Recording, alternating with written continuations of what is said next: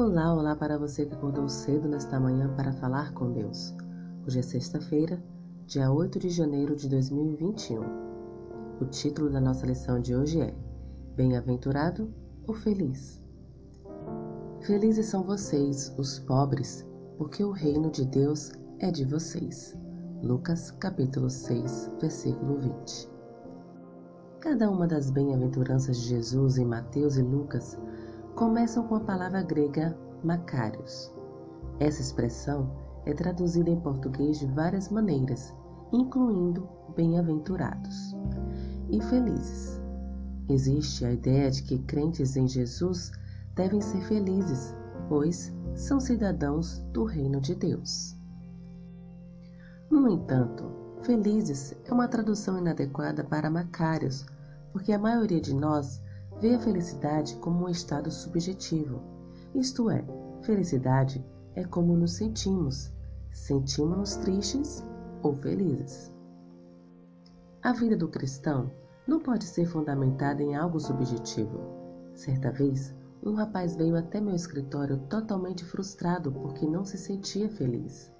Esses sentimentos o havia levado a um profundo desânimo espiritual.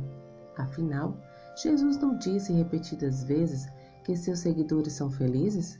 Se ele não estava feliz, não devia ser um cristão. Essa era sua conclusão. Algo devia estar errado em sua vida, mas ele não conseguia imaginar o que era. Como uma pessoa sincera, ele estava desesperado. Expliquei a meu amigo estudante que ele havia entendido tudo errado.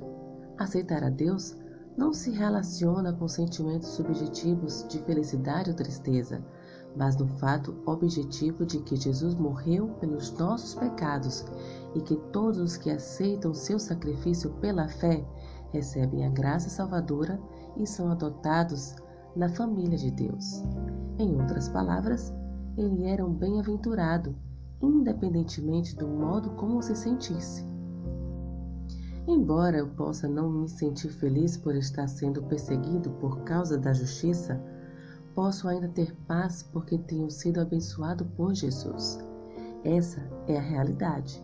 Enquanto existe a consciência de que posso ser feliz por causa dessa paz de coração, a bem-aventurança é mais do que felicidade. Bem-aventurados, disse Jesus, os humildes de espírito, porque deles é o reino dos céus. Mateus, capítulo 5, versículo 3. Que o Senhor te abençoe. Um bom dia.